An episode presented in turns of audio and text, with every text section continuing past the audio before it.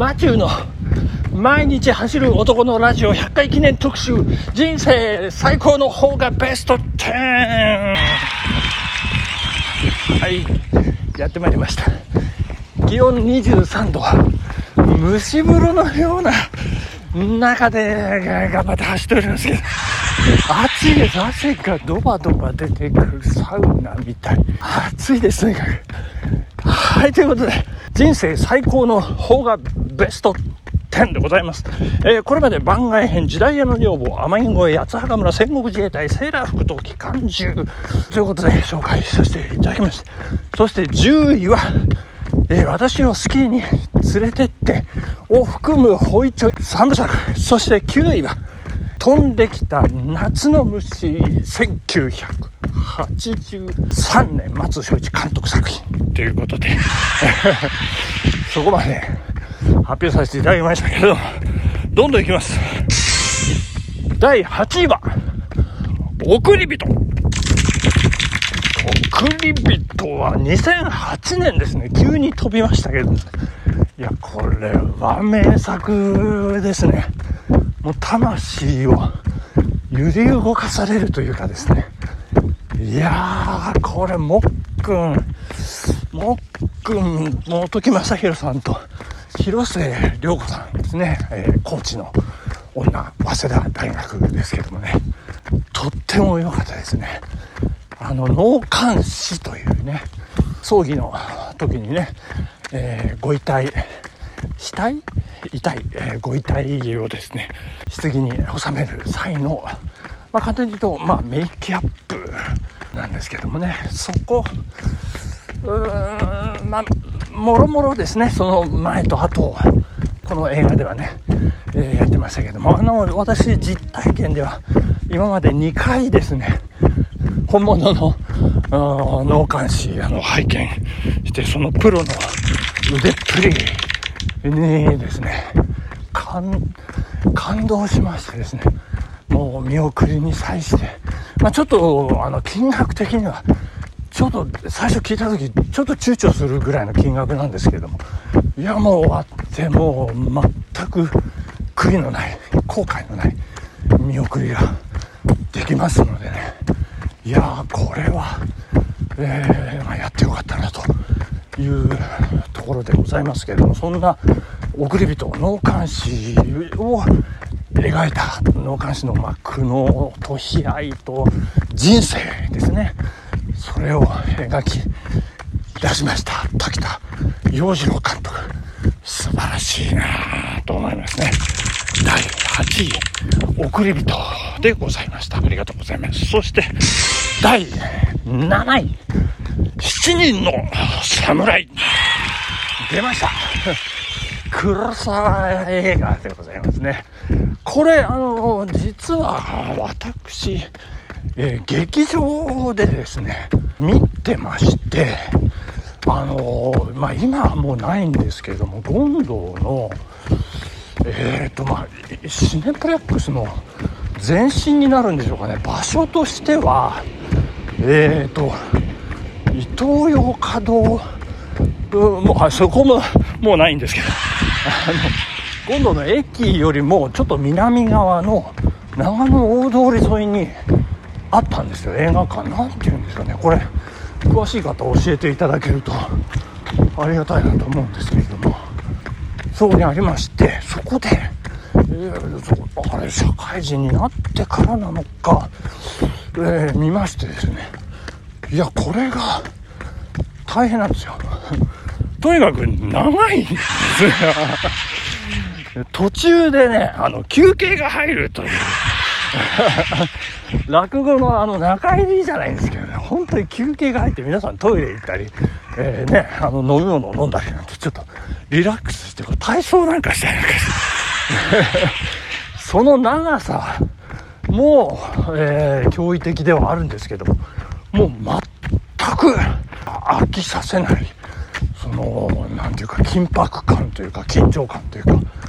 いやもう、あの、もうただただ、う山の中の田んぼ、田んぼが舞台で、その田んぼの中でずっと展開していくこう物語なんですけれども。いやすごいですね。三船敏郎志村隆この2人がツートップでございますけれども。その村を守る7人の侍のこの創意工夫とその痛快なね敵襲ってくるこう敵をですねまあ大勢いますよ。もうありとあらゆる手段知恵とですねまあ当然あの武士としてのこうね力量も折り重なって、えー、撃退していくというその本当にその村一つの中だけでこう展開する3時間27分でございましてですね。いやもう見事という感じの7人の侍。1954年黒澤明監督映画でございました。ありがとうございます。はいそして第6位いきましょう。黄昏清兵衛。いやいや来ました来ました来ました。黄昏清兵衛。もう私これ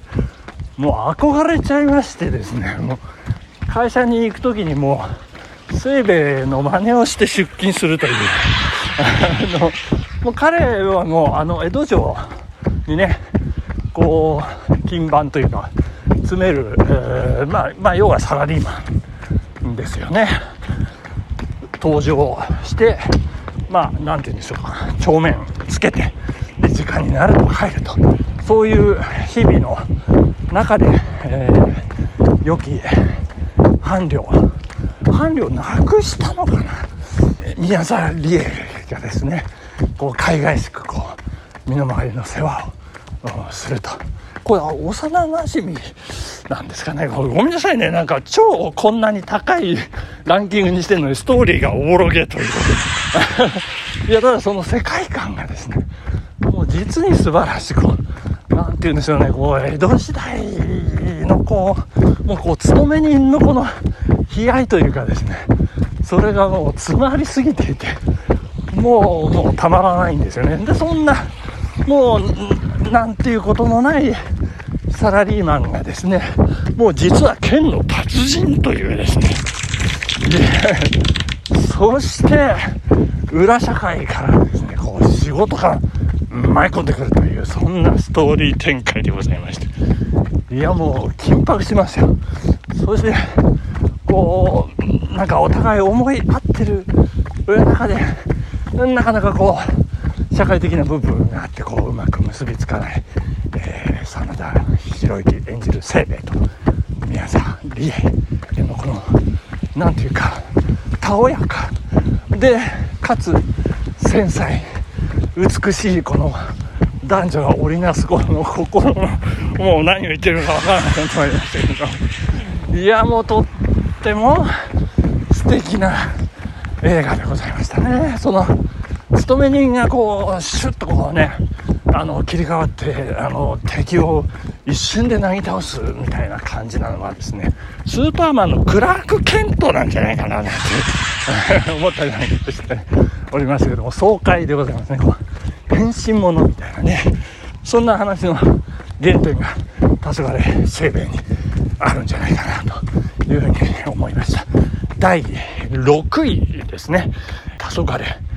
清兵衛山田洋次監督。藤沢周平の原作ですね。このシリーズ、